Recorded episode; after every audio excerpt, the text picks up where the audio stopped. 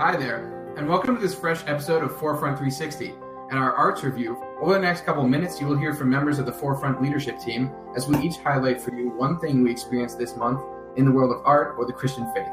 Things we really want the world to know about, check out, add to their queue, or grapple with. I'm Rich Chrisman, and today I have with me Nathan Mancini. Hello. Zach Ozinski. Hey, how's it going? And Cody Schweiker. What's up? All right, so today we're going to start with Nate. Nate, what do you want to talk to us about today? Yeah, so just this past weekend, based on when we're recording this podcast, The Incredibles two came out. And it is the follow-up to the two thousand four film, The Incredibles. So it's been fourteen years. And we finally get a sequel um, to this much-beloved movie. So it's been a long time. Uh, the film picks up exactly where the last one left off. And we get a pretty good movie. I think in terms of Pixar sequels, it does a pretty good job. It's not Toy Story. It's not uh, the Toy Story sequels. Um, I liked it about as much as Finding Dory. Um, it's definitely better than the Cars sequels. I think it's uh, I think it's a good, good fun adventure.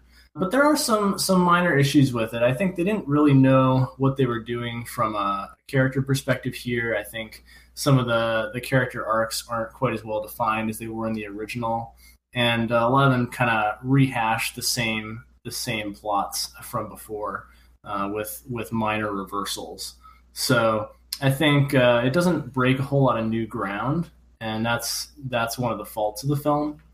But I think uh, along with that, it, it does actually retread some things that the first film did with similar success. And so in the first Incredibles film, it was really fun to have this family of superheroes who actually acted kind of like normal people. Um, they had typical struggles that your normal middle-class family has. And it was kind of fun to see that, that they weren't kind of high and mighty uh, when, when they got home from work. And so that's that's the same kind of thing that we get here. And it um, that thread continues in some really fun ways. There's a lot of hilarious parenting humor and uh, just moments that'll really make you laugh. I think this is, above all, a movie that's going to make you laugh. It's probably not going to make you cry. It's not super emotional, but it's just a good, a good, fun, clean ride. So I'd, I'd definitely recommend um, get out to a theater and see it, and it's going to be a, a good time at the movies. Now, there's a short before it called Bow, and this Pixar short is incredible. I think Pixar did a pretty inspired thing here where they, they paired a deeply emotional short with a very kind of lighthearted movie. And so when you go see this short, it's actually the, the most emotional thing you'll see during your time at the movies. Um, and it's it's quite beautiful. So I'd highly recommend that you you get to experience both of these things together. Very cool. I saw The Incredibles two as well, and I was almost brought to tears by the short at the beginning. So I was sort of happy with how lighthearted the movie was after that, so that I didn't, you know, embarrass myself in front of all the kids in the theater. Yeah, it's refreshing. Yeah. Nate, I gotta, I gotta ask real quick, bro. I read some of your uh, reviewed thoughts on Facebook about The Incredibles two as well, mm-hmm. um, and you talked about the the original Incredibles movie being a superhero movie, like one of the greatest of all time. About, I was surprised, not that I disagree, but I was surprised that you put it in that category, because to to me it felt like I just always thought of it as a cartoon animated movie. But um, I mean, I, when I think superhero movies, I'm thinking Marvel. That's all I can think about nowadays, I guess. But yeah, um, yeah, it, it's like you, but you believe it's like one of the greatest superhero movies of all time. Yeah, I do. I mean, it's definitely, there are a lot of Um, kind of comic book action sequences, just mm-hmm. like there are in, in superhero movies. Now, it does definitely go against uh, some of the norms in, in kind of humorous ways, like that idea of, oh, they're actually just like just like a regular family with mm-hmm. regular problems, and, mm-hmm. and that's that's kind of a fun a fun twist. No capes, um, yeah, and, and no and no capes, and there's there's just a lot of um, just trademark Pixar style uh, that that made it really fun. Mm-hmm. But I do think it's uh it's absolutely in, in the same category in, in terms of its storytelling. And when it came out, superhero films were not a big thing. Mm-hmm. I mean, the the biggest superhero movie at the time was was the the Tobey Maguire Spider-Man series. And actually, Spider-Man two came out that same year. And Spider-Man two was considered one of the best superhero films at the time as well. And so that, that was really what it was going against. And um, so that's that's kind of the world we were in. It was mm-hmm. basically like there were, there were the older hero films, there were these new Spider-Man movies, and people were like, oh, this actually isn't so bad. And then like Pixar puts out a superhero film. And it was just, it, it kind of kicked things off, I think. Mm-hmm. I think it actually kind of started what we see from Marvel today, which, you know, really kicked off in two thousand eight with yeah. Iron Man. Yeah, no, that's good. I just hadn't thought of that Incredibles movie in the genre of superheroes, but it's a it's a fun way to think about it. And it is a beloved movie. I mean, people... Yeah, people love it. People freak out, man, over yeah. the Incredibles. So. It's special, and that's why it just crushed it at the box office. Mm-hmm. I mean, it's doing gangbusters. Biggest opening weekend of an animated movie ever. Really? Wow. Yeah. yeah. Holy smokes. You so got to see this movie, folks. Turn this podcast off. Everybody's doing it. And then come back and listen to the rest of the podcast when you're done. The Forefront three sixty podcast, where we yeah. tell you to do the same things that everybody else in the country is doing. Right. Also, but one thing that probably not everybody's doing, you think Rotten Tomatoes and I G N and stuff have good movie reviews. Uh, Nate Mancini's Facebook, great place to get thoughts on movies. Unparalleled. Strangers, be sure to friend Nate Mancini on Facebook. Unrivaled. Spoiler-free thoughts. I set them as public, so you don't have to be my friend. You can just read them. Oh, perfect. See, it's a gold mine. Mm. It's free. Free gold. Anyway, moving on to another mine of gold, let's hear from our friend Zach. Zach, what have you been up to this month? Ah, uh, yes, Zach's mine. The most golden mine. Um... I know that I have sung the praises of a certain Liz Vice before on the show, but I'm going to do it again because it's warranted, and Liz Vice has come out with her new and latest album entitled Save Me. Um, now, her first album, I believe it came out, it was either two thousand fifteen or two thousand sixteen. I had never heard it until, I believe it was around January. I was listening to an album by another Christian artist, The Welcome Wagon, and when that album finished, my Spotify just went on to shuffle, and it shuffled right onto Liz Vice's track, um, Empty Me Out, which was one of the first ever Christian songs that just made me want to dance. Um, and so my love affair with her music began. And um, her newest album, Save Me, really just takes on, I don't want to say a totally different tone, but um, there's definitely a shift. Um, because much of uh, her first album is called There's a Light, and much of the tone of that album is very much just, it's it's just so much an outpouring of, of praise and reverence. And not that that is missing on Save Me. Um Far from it, but much of the content on Save Me, as you would imagine, comes from a place that has seen a lot, has seen a lot of hurt, has seen a lot of struggle, and has really had at times to fight to, I don't know, I suppose just keep her faith and remain in Christ, remain in his spirit.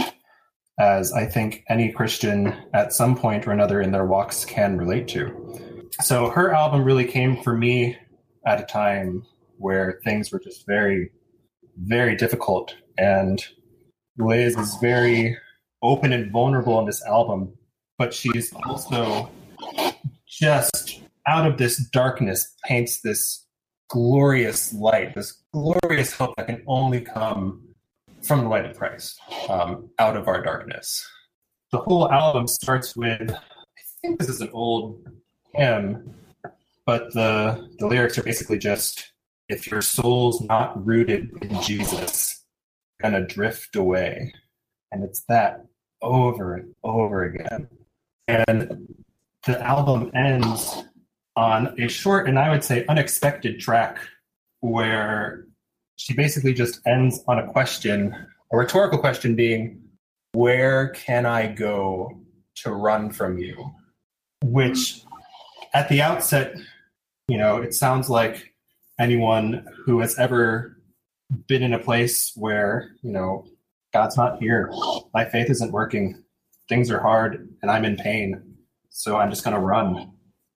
But I think kind of the the genius behind that lyric is that, like, and like the message behind it is that there is no place that you can go to, to run from from Jesus, and the hope there being that he is always present, always will be present, no matter what your struggle is. Out of Liz Vice's struggles, illustrated on the album, Christ is still present, and he's still with her. And the the the last image on the album she leaves you with is of spreading her wings and flying, uh, just free. And it's just so amazing and so beautiful. So yeah, I would highly recommend checking out Save Me by Liz Vice. It's a pretty quick listen. I think it's only about half an hour. Yeah, it's and, only like eight tracks, right? Yeah, yeah, it's pretty short, but excellent, excellent stuff. I'm very, very thankful for its witness into my life. Well, that's awesome, Zach. Thanks for letting us know. I'm always really happy to hear your insights into the music scene, because that's definitely where I tread the least. So I really appreciate your thoughts there. Yeah. Oh, yeah, likewise. Um, and I have to say, like, I have never found so much good music being made by Christians in a single year. Not that I, I'm not saying that good music wasn't being made by Christians. I'm saying that so much was placed in my lap this year. Um, yeah, I know. There's good stuff. It's been such a gift. It's on the rise, man. Mm-hmm. Absolutely. Maybe one day we'll be at the forefront of the arts. Ah! Hey. Okay. Cody. What's up, man? Cody, what's up? What have you been working on? Oh, that. About? Yeah, of course. So first off, uh, I am definitely the least qualified person here to be talking about music. However, but you're going to talk about it I anyway. do, I do have to give a couple shout outs. Um, one about someone I hope you've heard before. I'm sure you have. And another about someone I'm almost certainly you've never heard of.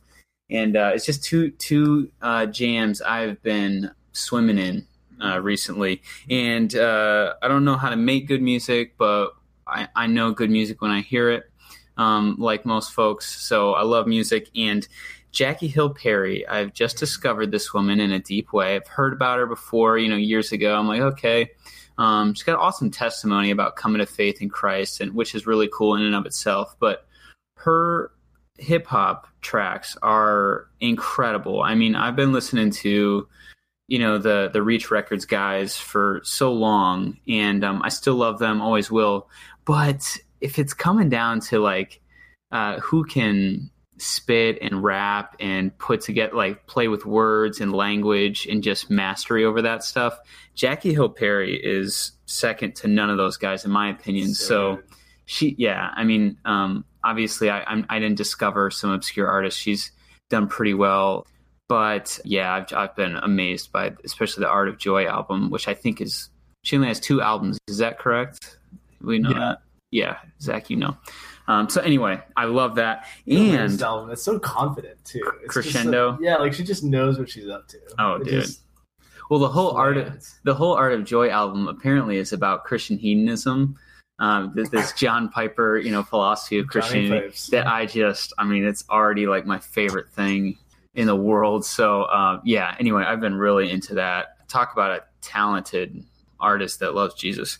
Um, so in, in addition to that, my guy, this is a friend of mine. Okay. He's uh, twenty-two years old or something. Um, we went on a missions trip together a couple years ago, a guy out of Massachusetts. His name is Patrick Hamblin. Okay. And you got to go on your Spotify there, you kids, and you gotta search Patrick Hamblin, H A M B L I N, and he only has one song on Spotify, okay? But it's dude, it is it's Still Here. Um, he probably made it in his closet in his dorm room or something, okay? But he's so talented. It's so oh, I, I don't know what to say about it. You gotta hear it. Um, at first I was like, this is so good, but I thought that just because like I knew him, that's why I was enjoying it. But the more I listened to it, the more I was convinced that this is just objectively incredible music. And uh, so I, I've listened to that song like eighty times in the last month. Um, yeah, so check that out. Still Here by Patrick Hamblin. It's about him wrestling with uh, his uh, plan for the future, what to do with his life, career, stuff like that. So um, especially if you're at a crossroads with, you know, going into college or leaving college or out of college or whatever. Um, yeah, I, I've been loving that. But um, what I'm most excited to talk to you, you guys about is the uh, the Space Trilogy, the C S. Lewis Space Trilogy that I finally finished. Um, I finished it a couple months ago, but it took me several months to get through it. Not because it was bad, but because I'm a slow, irresponsible, inconsistent reader. Um, but I finished it nonetheless. Um, so you have, uh, th- this is, I feel like one that, uh, Christians all know about, right? Obviously we've heard of C S. Lewis, but it's like, you, you're a real C S. Lewis fan. If you read the Space Trilogy, you know, I get that vibe. So I was like, you know what? I got to read these things. The C S. Lewis professor at Grove City College used to say the same thing. That's right. And, uh, and then you're like, no wonder not everybody read this. Contrary to popular belief, Nathan, I am going to take that on. And, um, hopefully convince you guys to to pick this up. I mean, uh, so many good books to read, but um, this is one good recommendation. So uh, it starts off chronologically. It starts off with uh, Out of Silent Planet. Then you have Perelandra and That Hideous Strength. So it's a trilogy as, as far as they go. That Hideous Strength is a great book, um, but Perelandra was my favorite, and Out of Silent Planet is a close second in terms of ranking, whatever that's worth for you. Um, but it, all, all three are worth the read. Um, they build on each other. And so I'll just go through a few points here, a few thoughts I had as I reflect on this uh, journey that took a while. So C S. Lewis uh, obviously had an affinity for poetry. Um, he actually wanted to be a poet uh, and, you know, did not exactly become a prolific poet, but uh, he still um, is excellent with language and knows how to develop an image-driven story.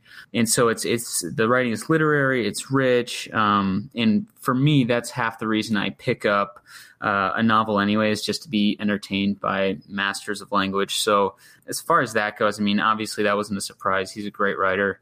Uh, his world building in uh, this this story here, this trilogy, is almost as mesmerizing as Narnia. And I mean that as a huge compliment because Narnia is like the coolest, right? Even cooler than Middle Earth, um, which, oh, oh I know, I'm getting some nerds fired up out there right now. But uh, inkling, you know, a little conflict here. Yes, I sense an inkling of frustration in the airwaves. But yeah, I put it there. Um, so yeah, the world building is incredible. Throughout the trilogy, you get thrust into these different planets. They feel so original, so unlike any other overdone fictional sci-fi setting that you're used to. Um, so he does a fantastic job with that, especially Perelandra. My, my next point is that scenes from this novel were like so truly terrifying, some of them. And uh, there's like this manifestation of spiritual warfare, and that's a central part of the conflict. And uh, there are passages in that novel and some of those chapters that are as creepy and haunting as anything you'll find in Screwtape Letters. It, it's just like in, in the best way. I mean, yeah, just, just brutally good writing. Um, Wait, and is it, is it pure sci-fi? It is. Uh, there's, you know, they start off on Earth and then end up somewhere else. Um, in most of the books. Uh, yeah. So there's a lot of sci-fi. It talks about, it, it's kind of intertwined with fairy tale stuff okay. too. So yeah, it's, it's Lewis. So, you know, he's got this whole hybrid thing space going on. Fantasy. Space fantasy. Yeah, it's, it's genre defying.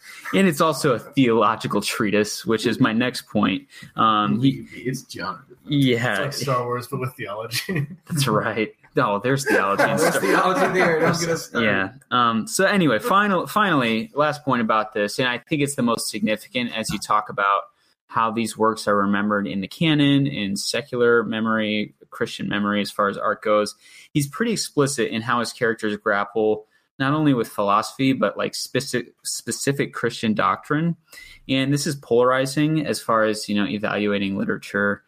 So some, you know, critics will say these are thinly veiled sermons, you know, um, and other people will say, no, these are like transcendently important creative writing and stories. And, uh, I, I'm just so infatuated with C S. Lewis that uh, I probably tend toward the latter. But um, yeah, I was I was shocked that he was so explicit. You know, words like Jesus Christ, Christianity, Aramaic. I mean, he, he goes he goes right out there with it. So um, he's not exactly smuggling the gospel into these stories. He's kind of writing it down clearly on the pages. But uh, yeah, so that that's a whole different conversation that we could talk about. But anyway, check that out. Uh, Space Trilogy. Quick, quick, quick question. Yeah, yeah. What What do you think, if you had to like take a stab at it, why do you think the Space Trilogy is less commercially successful than Narnia? Well, the obvious answer to me is Narnia is better as far as the story goes, and that's not a knock on the Space Trilogy. I just am like Narnia is like my favorite. Oh, I mean, it's just a it's yeah, it's a masterpiece. So, uh, yeah, um, like. Psycho, Alfred Hitchcock is, you know, maybe his greatest film. It doesn't mean you shouldn't watch Rear Window, you know. So, well um, yeah. So, uh, yeah, that's probably the biggest reason, but in my opinion. Cool. So I want to talk about something. I'm Rich, by the way. I want to talk about something uh, that I've never spoken about before, but we have touched on on the podcast. Um, so if anyone out there is a gamer, you will well know that the E three annual gaming conference for twenty eighteen was held on June twelfth through fourteenth in L A, as it always is. And um, so I want to talk about that. I've noticed a lot of big changes, I think, and I, I'm not the only one saying this. A lot of people on out on the interwebs have said, too, that this was a big year for E three. A lot of changes are happening in the industry. Um, especially artistically. Um, so let me just start by saying I am in no way an expert on video gaming or the gaming industry or anything of that nature, but um, I am a casual gamer. I've been a Nintendo fan since I was like four. So just so you guys know where I'm coming from. Mm-hmm. But um, respect. Yeah. So I don't want to dive too deep into the whole medium, but I do want to just touch on some trends that, uh, especially if people haven't been, or, you know, you might be a casual gamer, you didn't pay attention to all of E three. Here's like some sweeping things that are happening. Mm-hmm. So uh, first thing I've, I and many others have noticed is there's a big change aesthetically happening across gaming, which I'll touch on more in a little bit. But one thing that was a huge upset for me. So I, uh, when I was back, when I was in middle school in like two thousand three through two thousand five ish, I was, my friends called me a missionary for Nintendo, which is weird. But anyway, because that was when they first released the Wii and the Nintendo D S, and they just paled in comparison to like the Xbox three sixty and what Sony was putting out at that point. Mm-hmm. And Nintendo really kind of slid back and became like the company for children and mm-hmm. families and things like that, which I'm not knocking. Like there's nothing wrong with that, but people that consider themselves serious gamers kind of eschewed Nintendo for a little bit. So due to college and grad school and things, I really fell off the gaming wagon for a number of years, mm. but I'm kind of getting back on now. Good and for I, you. Good for you, man. Yeah, yeah. Rich is back, back again. Getting your priorities straight. Back, tell a friend. Anyway, but the um, multiple sources that I saw, both commentators live during E three's live stream and then also things that I've seen written out since then, is people, Nintendo is back on top. And Microsoft is sliding back now, which to me is like nuts, because the last time I was paying attention to gaming, Microsoft and Sony were like co-kings of That's the right. industry. Mm-hmm. And, you know, Nintendo was kind of playing in the sandbox over there. Mm-hmm. Um, yeah. And now, so now a lot... Nintendo's grown up. Yeah, well, well, maybe. Mm-hmm. They've grown up into a different beast altogether. Oh, so, gosh. So one thing, so I've noticed that there's kind of two different avenues happening right now, and this has been happening for like decades, but I think that it's becoming increasingly more clear. And I think so. Like Nintendo has the Switch out now. I just bought one, mm. um, love it. But mm. what I'm what I'm noticing is we we have an avenue of kind of what I'm going to call like serious or like hardcore gaming, which is one route, and where we're really we're consume we're pursuing increases in graphics, mm-hmm. new. Um, Not necessarily new types of gameplay, but like new features, um, bigger worlds, open world games with tremendous graphical detail and character options and play options. So basically, graphics and tech features like this kind of box used to be the biggest attraction at any sort of gaming conference, like especially E three, but also smaller reveals um, over the past decade or so. Um, but now the other avenue that I'm seeing kind of come into its own is a lot of the most anticipated and praised games this year at twenty eighteen E three are either remakes of old games, reiterations of classic series from when those of us, like millennials, were children. So we're seeing series be continued. Some series that have been dropped for a long time. Are Sounds like rebooted. The movie industry. Yes, I was mm-hmm. going to mention that too. And then also, yeah, like so classic games that have been around since the eighties, like we're seeing like come back up. And then the other thing now is we're seeing this wave of highly like publicly and commercially praised two D side-scroller games. Mm. Rich, sorry, would you walk me through really briefly what a side-scroller oh, is? Oh, absolutely, yeah. Like so, an example? Yeah, so basically, if you, you know, those of you that don't game, so since like way back when video games first were developed, like in arcades and whatnot, and then for like mm. the original Nintendo, right. games were two-dimensional, and you could only move left One. or right, yeah, yeah. and then eventually left, right, up and down. Mm-hmm. Super along, Mario. Right, along okay. platforms. Right. So the games were called platformers. And then a side-scroller, like you can, the screen only moves left to right.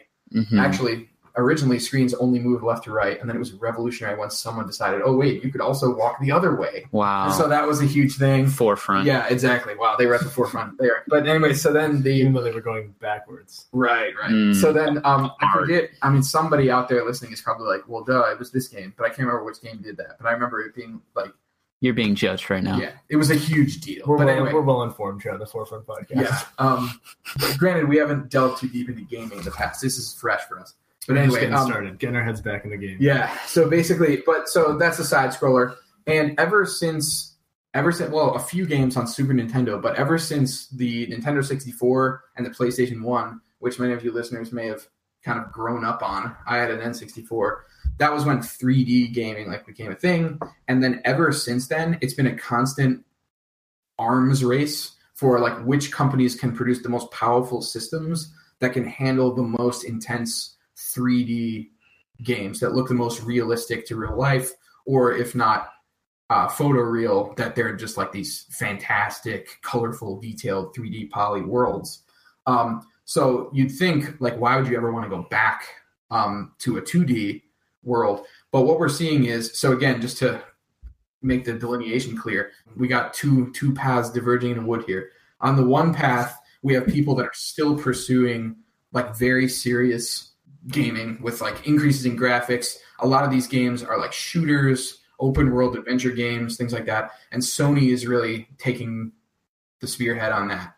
And then Nintendo is really taking the spearhead on the other side, which is people, and I'm not going to say that these gamers are any less serious. In fact, a lot of people would argue that they are more dedicated and more serious gamers. People that truly just love playing games and love the diversity of different types of games that are out there. So they would be just as likely to play an absolutely beautiful open world game as they would to play a two D side scroller that is just a darn good game that is very fun to play or very beautifully designed. And I think that that's really cool that gaming is finally sort of coming, like in the grand scheme of things, gaming and video games are still a very new art form. And I think that what we might be seeing right now is video games coming into a nascence of adulthood where now there's like, we have like a comfortable diversity. Like we're comfortable in ourselves as a game industry. Now we can make things that like weren't cool five years ago and now they're super cool. So yeah, yeah what, so I G N, uh, if you don't know, it's a popular site where people read game reviews. A lot of people that are serious gamers hate I G N because they're sometimes biased. So, you know, do your research before you read anything. But um, I G N made a list of the most popular games released at E three. And if I scroll through the list, and you can go to it very easily as well, if you scroll through the list, literally every single game is either an extension of a long series that have already existed, like Super Smash Brothers, Pokemon, um, Kingdom Hearts, Resident Evil, things like that. Mm-hmm. Or they are new games that are old school. So one that they're that has been receiving a ton of press a lot of positive reviews. It has a nine point nine out of ten mm. on I G N. Is this game called Hollow Knight that was originally released for P C via Steam, but now it's receiving um, the most downloads of any game ever released by Nintendo um, on an online download platform. And it is a two D side-scroller that is being reviewed as just tremendously in- immersive and also just tremendously beautiful. And I just think it's, I mean, even if you have no desire to play the game, if you just YouTube it and check out some gameplay, it's a beautiful thing to see because so much complexity and depth is shown in the visuals that were designed for the game, and the movement is very fluid. Mm-hmm. And they've also been praised for creating a very emo- immersive and very haunting soundscape. Yeah. Um, and they used ambient composers to create all these different ambiances for different like realms in the game. And there's also very um, extensive sound design for sound effects, like movements, like grunts of the characters when you're moving, like the clicks of metal against, you know, rock, like things like that.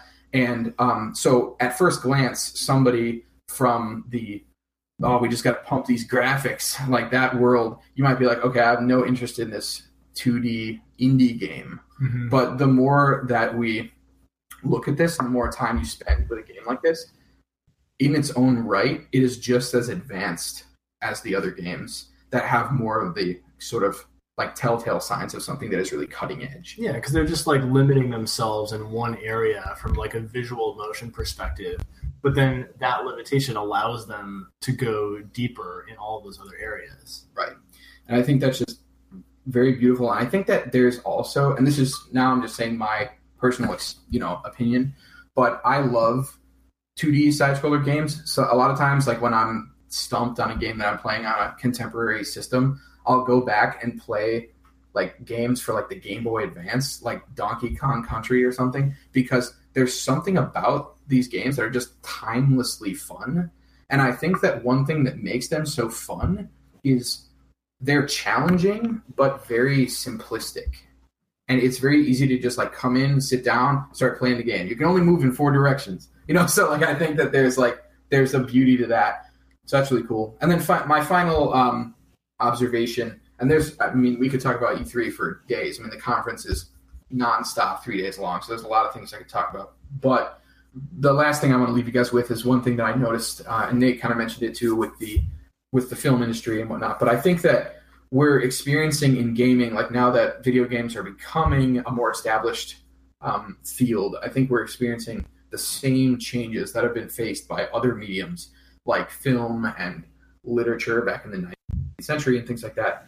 And I think that what's happening is we're seeing different markets develop, and the mainstream market is beginning to kind of be marketed towards a lower common denominator of like standard consumers of games. And that's why we're seeing like people have been making fun of game, like certain games that have come out in the past like three, four years, saying that all game covers look exactly the same. Like there's some epic looking guy like facing away from you as the viewer, and there's like some battle sequence happening in the background, and everyone's like, wow, where's the creativity here?